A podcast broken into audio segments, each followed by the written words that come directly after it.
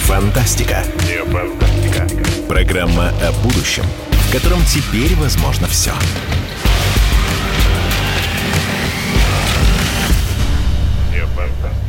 Добрый день, добрый день, дорогие друзья. Программа «Не фантастика». Я ее ведущий Владимир Торин. Сейчас у нас 16.03.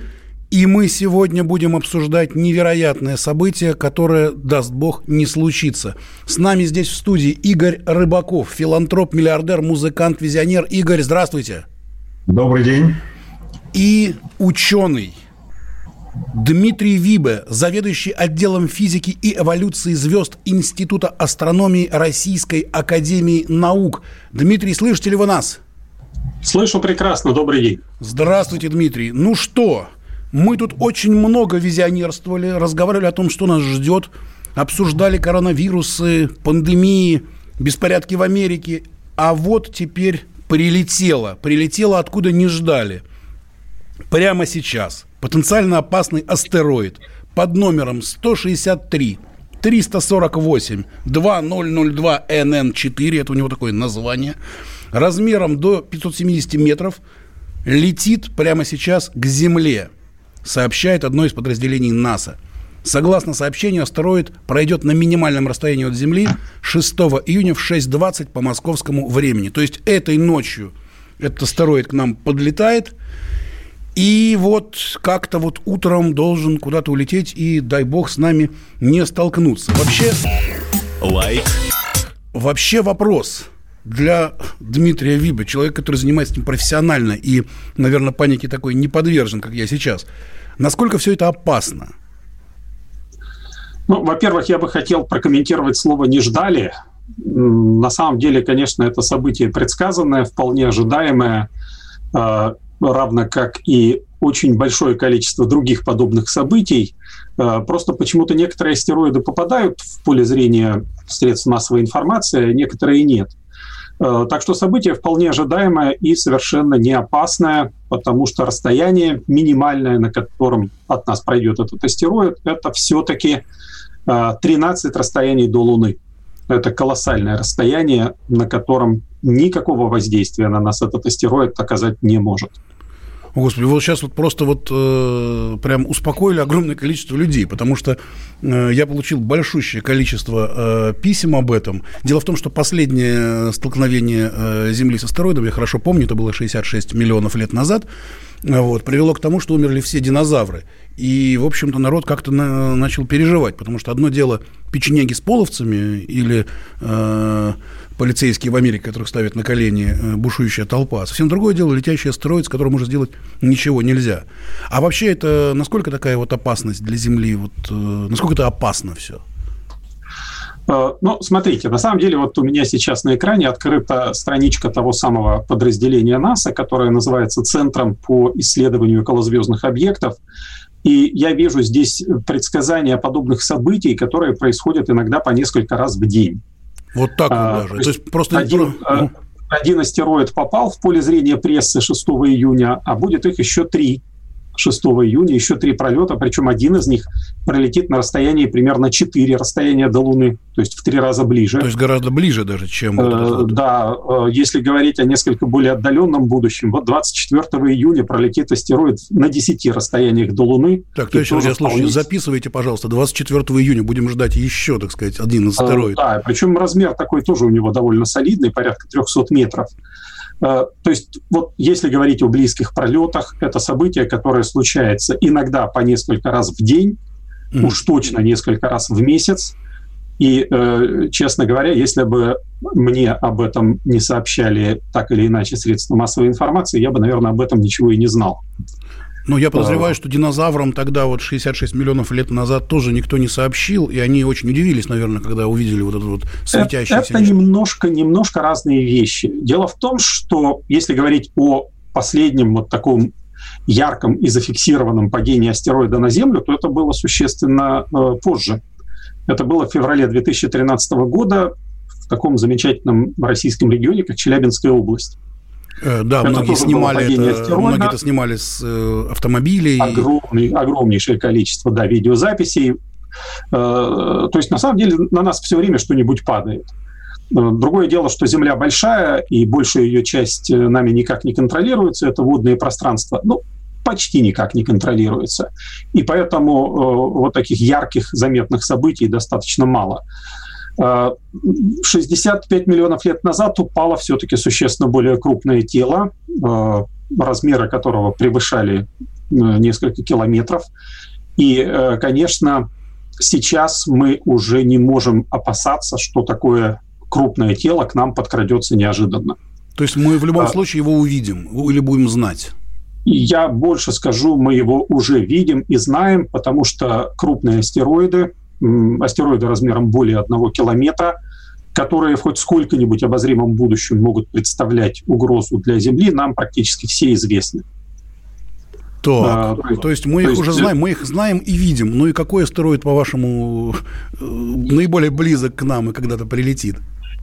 А, ну, на самом деле, вот можно взять эту табличку и э, смотреть по ней.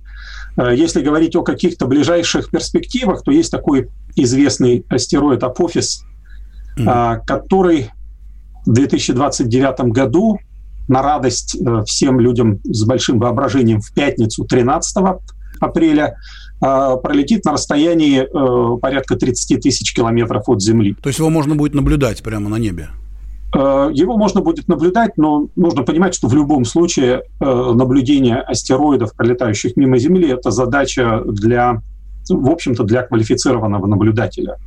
А, то есть это не тот случай, когда ну, вот прямо что-то зрелищное такое пролетит, разбрасывая искры. Но тем не менее астероид довольно большой, это тоже сотни метров, и э, пролетит он на таком вот небольшом расстоянии внутри орбиты геостационарных спутников. Это тоже ничего не значит, а, но, по крайней мере, как-то вот так щекочет нервы. В пятницу 13 апреля. В пятницу 13 Очень да. хорошо звучит. Игорь Рыбаков, человек, твердо стоящий на земле. После спора с ним Павел Глоба покинул студию у нас. Игорь, от чего люди вот так верят во все эти вещи и э, не слушают ученых, как э, Дмитрия Вибе, а э, фантазируют о том, что скоро наконец-то, наконец-то наступит конец света. Ну все, вот, вот уже сейчас. Почему так происходит, как вы считаете? Ну, слушайте, с ученым учеными разговаривать очень приятно по сравнению с футурологами и да, с этими прогнозистами, да. Вот ученые заняты там своим делом, и если им задали вопрос, они там отвечают. А вот эти прогнозисты, футурологи, звездочеты и так далее, они постоянно продают какие-то там смыслы. А дело в том, что что бы вы ни думали, что бы вы ни делали, ведь настоящего-то смысла не существует. И в общем-то, все, что мы можем, как люди, мы можем придумывать для себя вот разный смысл. Да?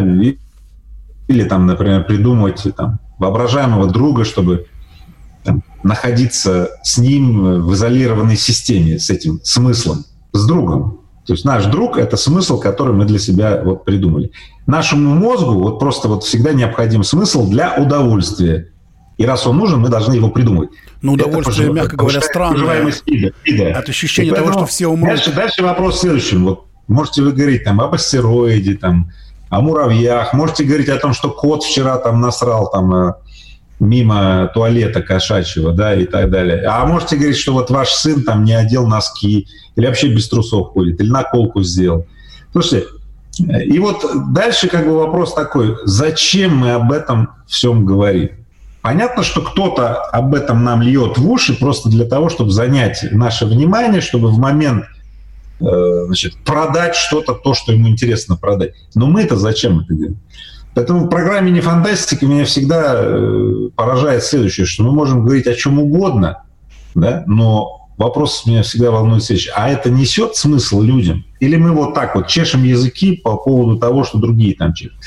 Поэтому вот у меня всегда вот вопрос такой, я нахожусь в позиции наблюдателя по отношению к самому себе. Вот видите, что меня заботит? Вот примерно как-то так. Поэтому я очень сегодня рад задать вопросы ученым, значит, значит, что же делать-то? Может быть, есть какой-то другой подход? Может, каким-то делом полезным займемся? Вот. Ну, так, неожиданно, неожиданно так. Да, пожалуйста, Дмитрий, вопрос э, такой. На самом деле, вы знаете, я себе подобный вопрос тоже довольно часто задаю, потому что э, в вот такие страхи э, относительно грядущего столкновения с астероидом или грядущего э, какого-то катаклизма на Солнце или какой-то вспышки сверхновой, они существуют все время. То есть вот была известная история в 2012 году, когда боялись вообще всего, чего только возможно бояться. Но в 2012 году это все не закончилось, это все продолжилось. И э, э, люди продолжают бояться всего, чего не попадя. Естественно, находятся люди, которые дают им пищу, для этих страхов. И, э, с одной стороны, вроде бы как испытываешь желание все это дело постоянно опровергать. Нет, это не случится, этого не будет, взрыва не будет, астероид не упадет. Большое а спасибо, стороны... Дмитрий. Я вынужден вас прервать. Э, мы обязательно сейчас продолжим нашу эту историю и про астероиды, и про опасности из космоса. Должны прерваться на, на одну минуту и вернемся в студию через нее. Программа не фантастика, программа о нашем будущем, о том, как наше будущее влияет на наше сегодняшнее настоящее и какие смыслы мы находим в этом будущем. Как нереальное сегодня превращается в наше реальное завтра. Не фантастика. Не фантастика. Программа о будущем, в котором теперь возможно все.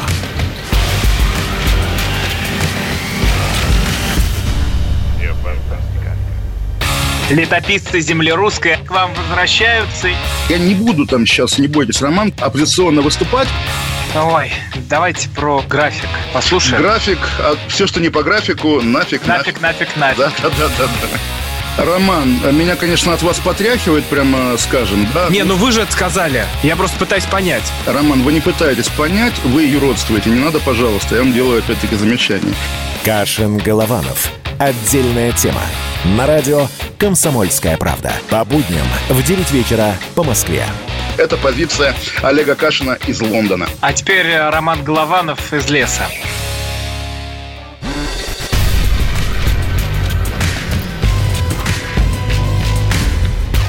Не фантастика. Не фантастика.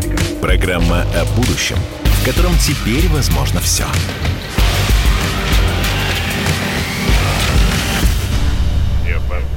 Добрый день, добрый день, дорогие друзья. 16.16, программа «Не фантастика». Я ее ведущий Владимир Торин. Мы разговариваем о нашем будущем, в котором теперь возможно все. И у нас в студии Игорь Рыбаков. Игорь, вы здесь? Да, здравствуйте. Здравствуйте, Игорь. И Дмитрий Вибе, заведующий отделом физики и эволюции звезд Института астрономии Российской Академии Наук. Дмитрий, вы здесь? Здравствуйте, Дмитрий, да, еще раз. Тут все еще тут, все еще тут, и мы все, все еще здесь, несмотря на то, что стремительно к нашей Земле направляется астероид, но Дмитрий нас успокоил. Столкновения не будет, астероид пройдет в 6 часов 20 минут утра, вот в эту ночь, с пятницы на субботу, совсем рядом с Землей, в 13 лунах, да, в 13, в расстояниях в 13 э, путей до Луны и улетит куда-то там вдаль. А вообще, в принципе, какие вот, по-вашему, Дмитрий, есть космические угрозы для Земли? Кроме вот, вот истории про астероиды, которые мы разобрали вот в первой части программы. Ну, если говорить о чем-то таком, что реально угрожает, и угрожает, скажем, ну, на не очень фантастически больших э, временах, то таких фактора два. Это м, астероиды, и это Солнце. Солнце? А, солнце, да. Солнце – это магнитоактивная звезда, которая иногда а, может быть источником некоторых а, выплесков энергии в разных формах. Ну и поскольку для нас Солнце – это основной источник много чего, света, тепла, энергии, на нас эти всплески энергии тоже оказывают воздействие. И в истории человечества есть примеры и, наверное, даже можно сказать, что их несколько больше, чем примеров неприятностей от астероидов, э, когда Солнце производило какое-то нежелательное воздействие на земную жизнь. На, точнее сказать, на э, ее разумную часть. Расскажите нам об этих примерах. Э, ну, примеров, один из самых известных примеров – это так называемое событие Кэррингтона, которое произошло 1 э, сентября 1859 года. Это первая зафиксированная в истории солнечная вспышка. так э, случайно совпало, что э, американский наблюдатель Роберт Кэррингтон как раз в эти минуты э, наблюдал нужный участок Солнца, он увидел там э, очень сильную вспышку э, света, и э, вскоре за этим, через 18 часов, началась очень сильная магнитная буря, э, которая ну, там один из наиболее известных примеров – это телеграфные аппараты э, в Соединенных Штатах, которые начали работать без участия операторов, которые работали иногда часами после того, как их отключали от батареи, им хватало того электричества, которого генерировала, которое генерировала магнитная буря. Были очень мощные полярные сияния, тоже наблюдавшиеся очень далеко от полюсов. Есть история, когда туристы в Калифорнии – ночью э, начали завтракать под, под полярным сиянием, потому что они решили, что это рассвет. А, то есть это было, во-первых, очень мощное событие, а во-вторых, событие, которое себя продемонстрировало как технологический фактор. А второй очень известный инцидент – это март 1989 года, когда, опять же, магнитная буря привела э, в Квебеке, э, в Канаде, к очень массовому отключению электричества – а, из-за того, что из-за вот этих наведенных токов горели трансформаторы. Горели в самом натуральном смысле этого слова. Это такие известные инциденты, но, конечно, помимо этого есть и более э, мелкие случаи, когда там спутники связи выходили из строя, или был даже такой космический телескоп э, японский АСК рентгеновского диапазона, который тоже вышел из строя. А, то есть солнышко не столько, может быть, на самих людей, сколько на наши приборы влияет иногда довольно сильно. Ну и, как я понимаю, в первую очередь на электронику, да? А, ну, собственно говоря, магнитная буря – это возмущение магнитного поля. Возмущение магнитного поля порождает электрический ток там, где его не должно быть. Естественно, страдает электроника в первую очередь, но и даже более простые приборы, как трансформаторы, в общем, тоже могут пострадать. Но в основном, конечно, электроника. Вот радиослушатели пишут на WhatsApp. Вы разве не, не понимаете, что наступает конец света? Дмитрий Вибе, заведующий отделом физики и эволюции звезд Института астрономии РАН. Как вы считаете, наступает конец света или нет? Ну, я не знаю, у меня пока достаточно светло. А Игорь Рыбаков, визионер, миллиардер, музыкант, филантроп, как вы считаете, наступает конец света? Слушайте, я могу дать вам, ну и всем зрителям, слушателям, кто нас слушает, универсальный подход, игру, как угодно, да? Представьте себе, что вы писатель или певец, или читатель, ну или там, не знаю, основатель какого-то движения, да? Вот, смотрите, внимание, при всей бессмысленности всего вот этого для мира, ну, кто вы там, писатель, читатель там, да, да? вот Зато это поможет вам избавиться от страха бессмысленности или страха свободы, или страха смерти, или страха одиночества. Ну, короче, перестать обращать внимание на вот эти прогнозы про астероиды, метеориты, про всякие там эти самые страхи, страшилки и так далее, а заняться генерацией своего контента. Музыки, песен, текстов, там, я не знаю, движника и так далее и тому подобное. То есть на самом деле настолько бессмысленное реагирование на все вот эти продаваемые нам другими страхи, что даже комментировать не буду, потому что а что тут комментировать? Ну, то есть просто это лайфхак. Это, это, это информационные высеры. Вы предлагаете мне прокомментировать высер? Ну, я вам так скажу, это высер. Вот. Моя типология его определения, вот, ну, высер. Я не буду комментировать высер. Вот. Он, он бессмыслен э, для человечества, для людей, кто его увидел.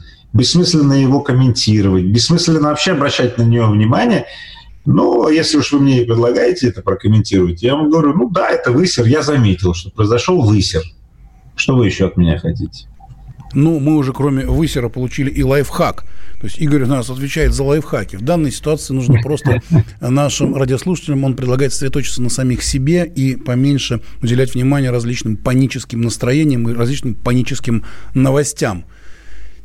Я правильно процитировал? Я, я, я, в принципе, да, вот э, предлагаю играть в какую-то свою игру, причем в любой области, писатель. Да, можно, кстати, поиграть в игру ученого и поискать какие-то теоретические там, обоснования теории. Можно поиграть в игру инженера и посмотреть на архитектуру, прочность и так далее. Можно поиграть в любую другую игру. Главное – поиграть в свою игру, а не быть участником в чьей-то игре и обсуждать этот информационный высер кого-то. Поэтому мне очень интересно, что Дмитрий думает о таком подходе. Дмитрий, что думаете о таком подходе? Про высеры, так сказать, извиняюсь за такое нерадийное выражение. Дело в том, что это в какой-то степени зависит и от самовосприятия, потому что я э, знаю людей, и знаю их довольно много, которые от этого страдают. Э, страдают от чтения... или от чего страдают? От чтения вот этой информации. А, да. И э, э, они реально очень серьезно к этому относятся, и это на них очень плохо воздействует. Я даже больше скажу, таких людей, видимо, большинство. Э, не уверен. Э, возможно, от них э, идет больше поток какого-то звука, но мы не знаем, сколько людей просто сидит и тихонько живет. Своей не жизнью не обращая внимания, да. На это никакого внимания. Но, тем не менее, есть много людей, которые к этому относятся серьезно. И, конечно, можно им сказать, да, ну, ну ладно, забейте, господи, да все это ерунда. Но это не работает. Угу. Не работает потому что тот, кто может себе так сказать, он изначально этому страху не подвержен. И дальше надо себе задать вопрос, э, как я сам отношусь к этим людям. То есть я могу тоже им сказать, да отстаньте вы от меня.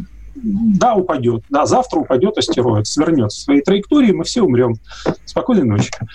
Но вот я пока почему-то так не могу сделать. Почему-то мне этих, э, я этим людям сочувствую, и я чувствую некоторую ответственность за них, что ли. Ну, потому что они социальные доказательство э, осмысленности вашего существования как ученого. Потому что если бы вы ну, от них открестились, у вас бы не было самообоснований того, что вы занимаетесь вот этими теориями, ищете. И поэтому ваша позиция абсолютно понятна, я и она бы, очень Я бы даже добавил, Игорь, тут дело вот в чем. Тут даже не для того, чтобы взять и самому себе объяснить, для чего э, существует прекрасный э, Дмитрий Вибе, а просто когда в следующий раз, не дай бог, к нам что-то полетит, и это будет представлять реальную угрозу, мы с вами об этом никогда в жизни не узнаем, пока нам Дмитрий об этом не расскажет. Да? И и слава богу, что э, сегодня вот эта странная паника, которая возникла в средствах массовой информации, у нас есть возможность обратиться к уважаемому ученому из Института астрономии Российской Академии Наук, и он нам объяснил, что все нормально, мы можем спокойно прожить эту пятницу, и в 6.20 утра, слава богу, ничего не произойдет, когда астероид, который сейчас стремительно идет к нам, с нами не столкнется. Это правда, и это очень большое счастье. Вот. Э, хорошо, если мы не подвержены при этом влиянию этих э, футурологов или как этих э, звездочетов. Да что же они вам дали? Да, астрологов. Футурологи с астрологами. Вот это полная жизнь, блин, ребят. Понятно. Дорогие друзья, мы сейчас будем вынуждены прерваться на новости. И дальше поговорим вообще о космосе, потому что космос, космос на этой неделе – это важнейшая стала тема. Люди из эпидеми, эпидемиологов превратились в э, людей, которые все знают про космос. Программа «Не фантастика». Встретимся после новостей. Не фантастика. Не фантастика. Программа о будущем, в котором теперь возможно все.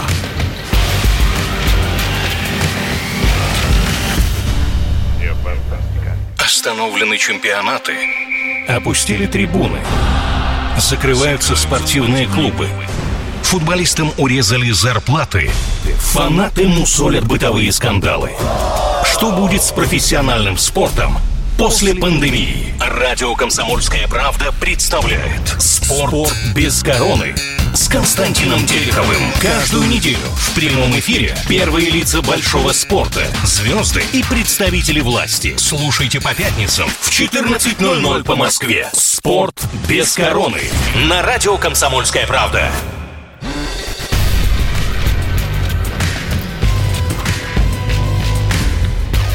Не фантастика. Не фантастика. Программа о будущем, в котором теперь возможно все.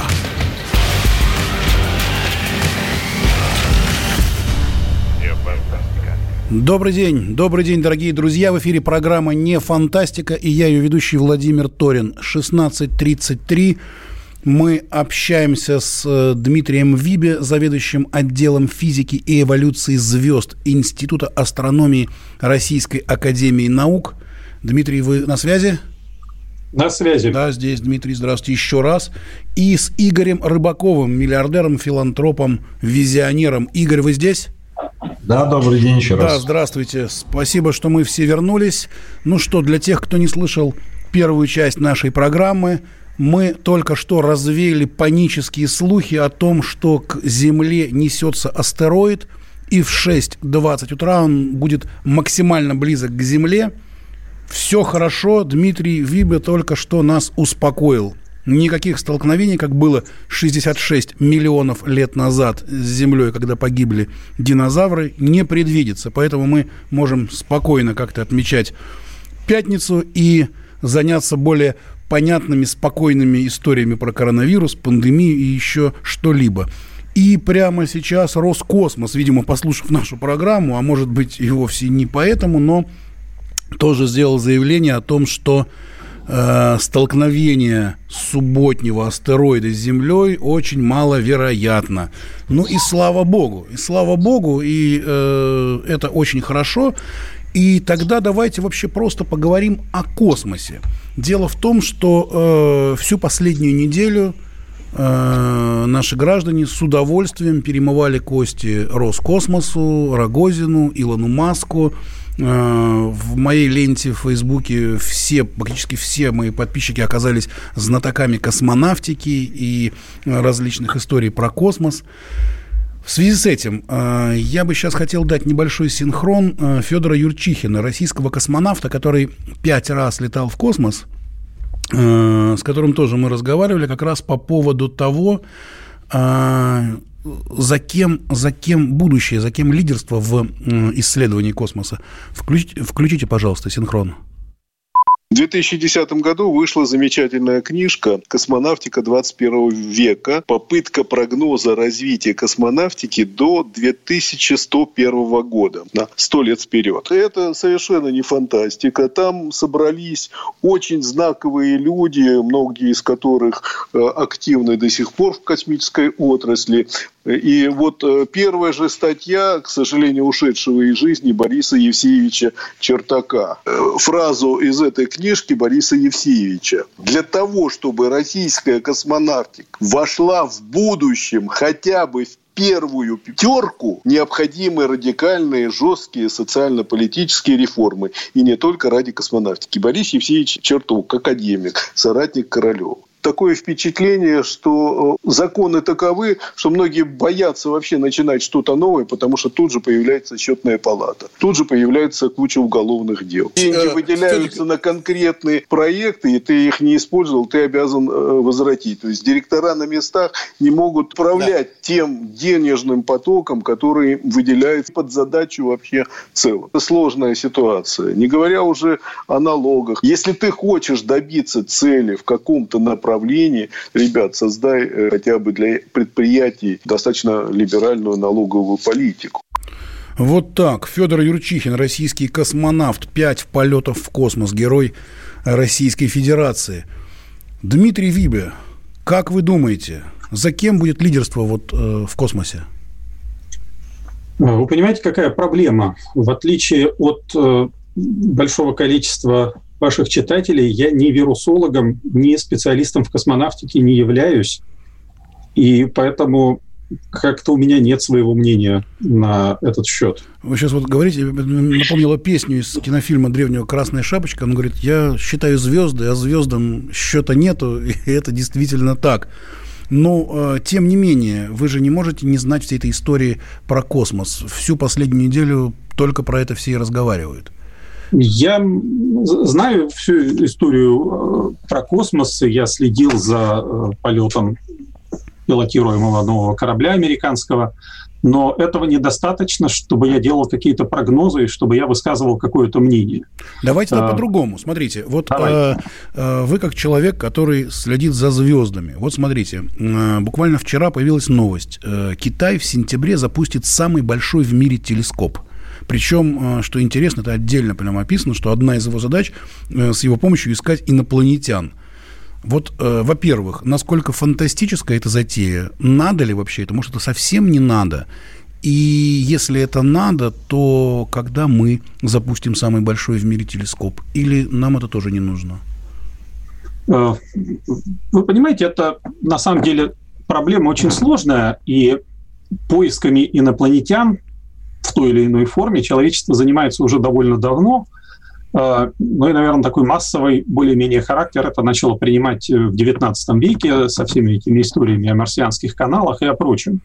Э, раз, разные способы, разные инструменты, разные деньги вкладывались в этот процесс. Ни малейших признаков никакого результата пока нет. И э, что еще очень важно, абсолютно нет у нас никаких поводов предсказывать, когда это случится потому что мы знаем одну единственную цивилизацию, это цивилизация наша собственная. О других цивилизациях мы не знаем вообще ничего. И поэтому э, поиск может увенчаться успехом завтра, может не увенчаться успехом никогда. И вероятность тут, как в известной шутке про вероятность встретить динозавра на улице. Да, либо встречу, либо нет. Да. Либо встретим, либо нет с одной стороны, э, в общем, как-то все выглядит пока не слишком радужно. С другой стороны, если взять любой современный телескоп и начать перечислять задачи, которые э, на нем решаются, то э, нормальный вменяемый налогоплательщик, который оплачивает всю эту радость, где-нибудь на середине списка уснет. А, потому что задачи специфические, задачи э, иногда довольно сложно объяснимые даже коллегам, не говоря уже о людям без профильного образования.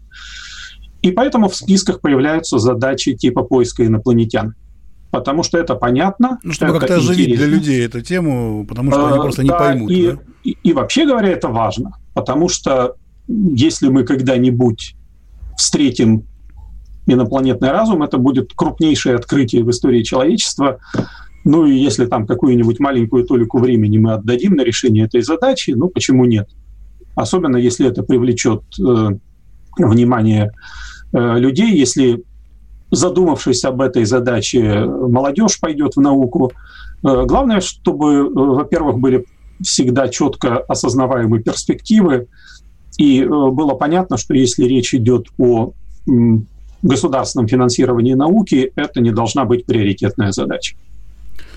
Программа не фантастика, программа о нашем будущем, в котором теперь возможно все. Возможно все. Игорь Рыбаков, как вы считаете, инопланетяне когда-нибудь при, прилетят к нам вообще? Слушайте, ну вот комбинация мировоззрений людей, разных людей, которые оставили вмятину на моем мышлении, вот я только с точки зрения этого могу дать комментарий, да, вот. Давайте, Дело, давайте с этой точки зрения. Да, ну вот они все оставили на меня вмятину, в том числе люди, которые ждут инопланетян, в том числе люди, которые ищут инопланетян, в том числе люди, которые постят, что они уже встретили инопланетян. Да, их очень много, кстати, тоже, которые да, уже с ними встречались. Да, в том числе люди, которые слушают, э, как те, кто их встретил, значит, рассказывают, как это было, в том числе люди, которые выделяют деньги, голосуя, значит, за принятие бюджета на всякие телескопы, на поиск инопланетян, да, слушайте, ну все люди деятельность, значит, что-то думают, да, но все это вообще не имеет никакого смысла, кроме того, что придумали люди в тот момент, значит, когда придумали все это. И каждый придумывает для себя этот смысл. А потом торгует этими смыслами, расширяя свою, так сказать, экосистему, в которой живет. Потому что ну, количество людей, поверивших в твой смысл, это такое своеобразное прихожане. Они покупают свечки, они тебе приносят подарки. Это так живут люди, так жили люди, так будут жить люди. Поэтому, ну, слушайте, кто-то строит телескопы. Я, вот, например, благоустройством э, дошкольного образования занимаюсь в России и школьного образования. Ну, в основном дошкольного. Мне очень нравится э, видеть, как некомпетентные взрослые в попытках образовать своих детей единственное, что создают да, следующих своих детей. А как вы относитесь к тому, что из школьной, из школьной программы взрослых. сейчас из школьной программы да. пропала а совершенно это, знаете, астрономия? взрослые. Игорь, Игорь, одну секунду.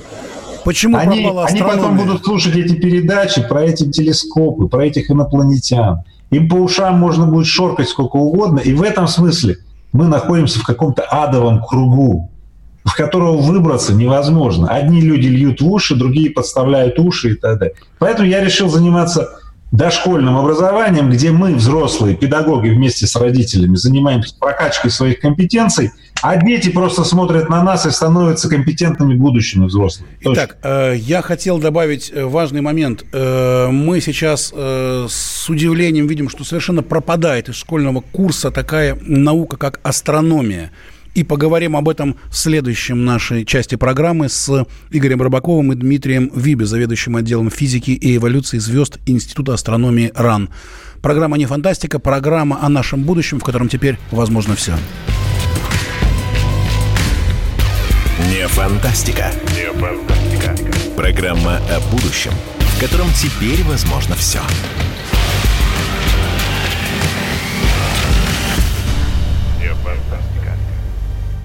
Физкульт-привет, страна! Как ты? Сидишь дома? Хочется подвигаться? Мастер спорта, фитнес-эксперт, автор книги «Хватит жрать и лениться» Эдуард Коневский расскажет, как не набрать лишние килограммы в изоляции, как правильно заниматься фитнесом в домашних условиях, может ли спорт быть опасным? И как сделать его полезным. О здоровом образе жизни актуально, но не навязчиво. Не ленитесь, подключайтесь. По субботам в 10 утра по Москве. На радио «Комсомольская правда».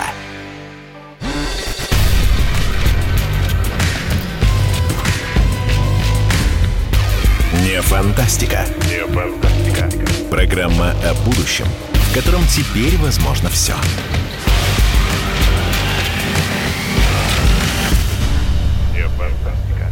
Добрый день, дорогие друзья. В эфире программа «Не фантастика» о том, как нереальное сегодня превращается в наше реальное завтра. Программа о нашем будущем, в котором теперь возможно все. Меня зовут Владимир Торин, я ведущий программы. У нас сегодня в студии Дмитрий Вибе, заведующий отделом физики и эволюции звезд Института астрономии РАН, и предприниматель, бизнесмен, миллиардер Игорь Рыбаков – мы только что поговорили про астероид, который приближается к Земле, и начали разговаривать о космосе. Китайцы в сентябре запустят самый большой в мире телескоп. Игорь Рыбаков считает, что нужно заниматься более понятными вещами, а астрономия, пропавшая из школьной программы, это не такой важный вопрос. На всякий случай говорю телефон нашего прямого эфира 8 800 297 02. Э, потому что очень много людей пишут, опять же, про инопланетян. Инопланетяне не отпускают нас. И астероиды. Если хотите обсудить это с нами, с нашими гостями, 8 800 200 ровно 9702. Звоните к нам в студию. А я бы хотел обратиться к Дмитрию Вибе. Как вы считаете, то, что астрономия исчезает как школьный предмет, это, это как?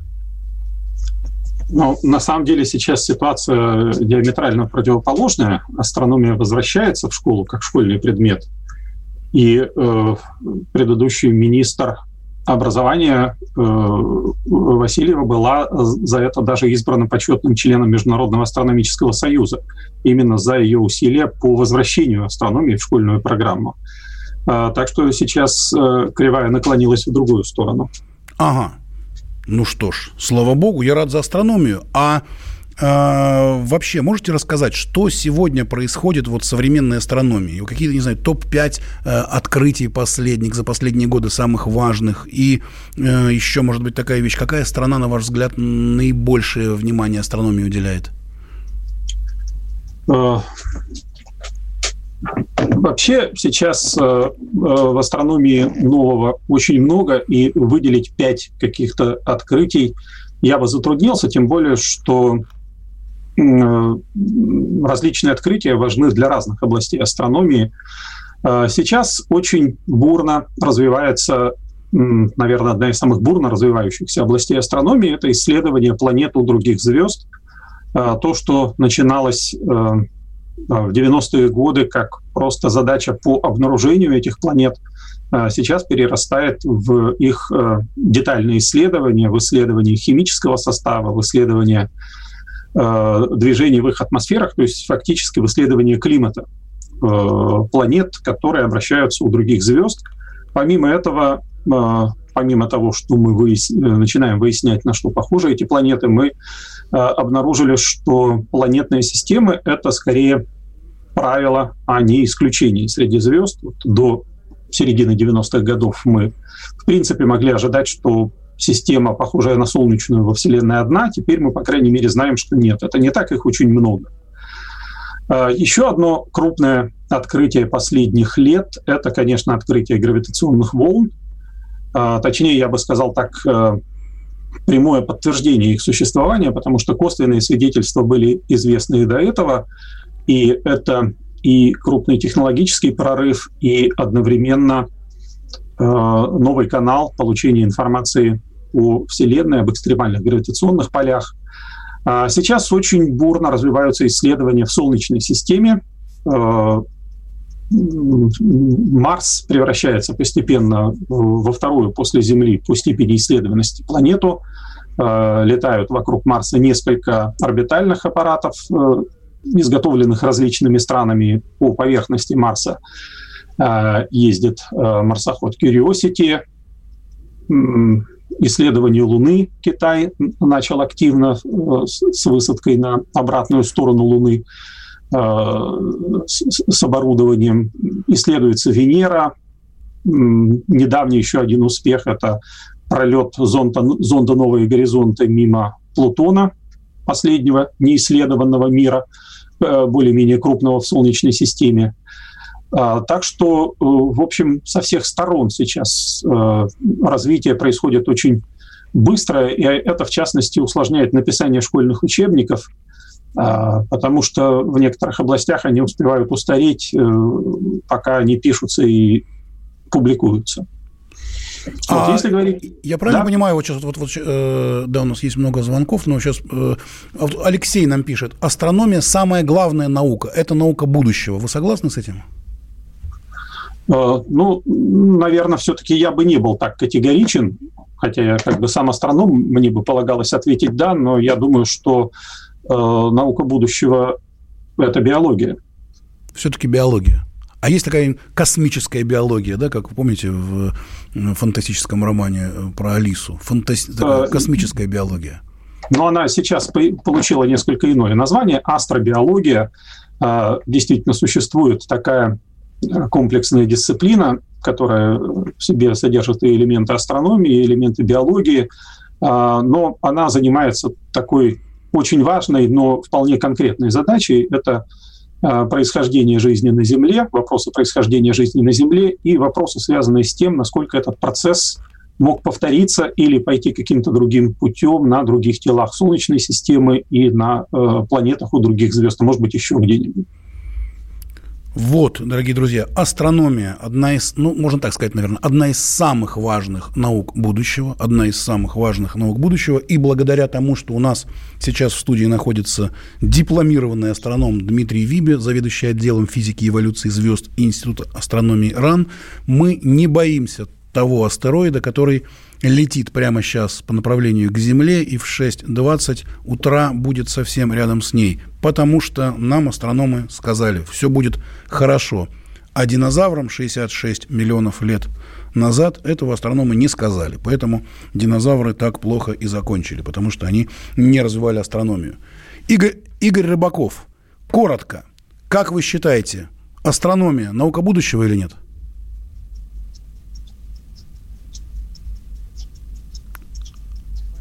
Алло, алло, Игорь. Игорь Рыбаков. Э, просьба прокомментировать. Вы слышите меня, Игорь? Игорь а, да, я отключил микрофон, все, сори, включил. Да, да. Э, наука, науки э, всегда что-то изучает. И прошлая система образования предполагала, что если ты знаком там, с астрономией... С, Игорь, очень историей, мало времени. Если можно, прям коротко, чтобы мы успели зафиналиться. А я тогда после После расскажу свое мнение. Мы, у, нас, у нас много уже откладывается на после, мы потом обязательно все это соберем. Э, Игорь Рыбаков, Дмитрий да, У меня Вибе. другое мнение, ну, другое просто. Оно не против, оно другое. Понял. Обязательно это обсудим, потому что астероиды, как нам сказал сегодня Дмитрий Вибе, еще приближаются к нашей Земле. Не фантастика. Будьте с нами. Мы расскажем о будущем все. Игорь Вибля. До свидания. Игорь Рыбаков. До свидания. Программа «Не фантастика». Не фантастика. Не фантастика. Программа о будущем, в котором теперь возможно все.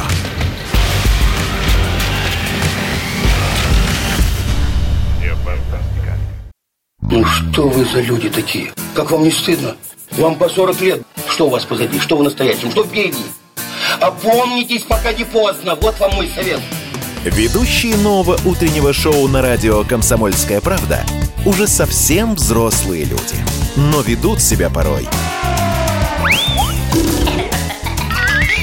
Особенно, когда собираются все трое вместе. Они обсуждают, советуют и хулиганят в прямом эфире. С понедельника по пятницу. Начинайте день вместе с программой «Взрослые люди». Ведущие Тутта Ларсон, Валентин Алфимов и Влад Кутузов. Стартуем в 8 утра по московскому времени.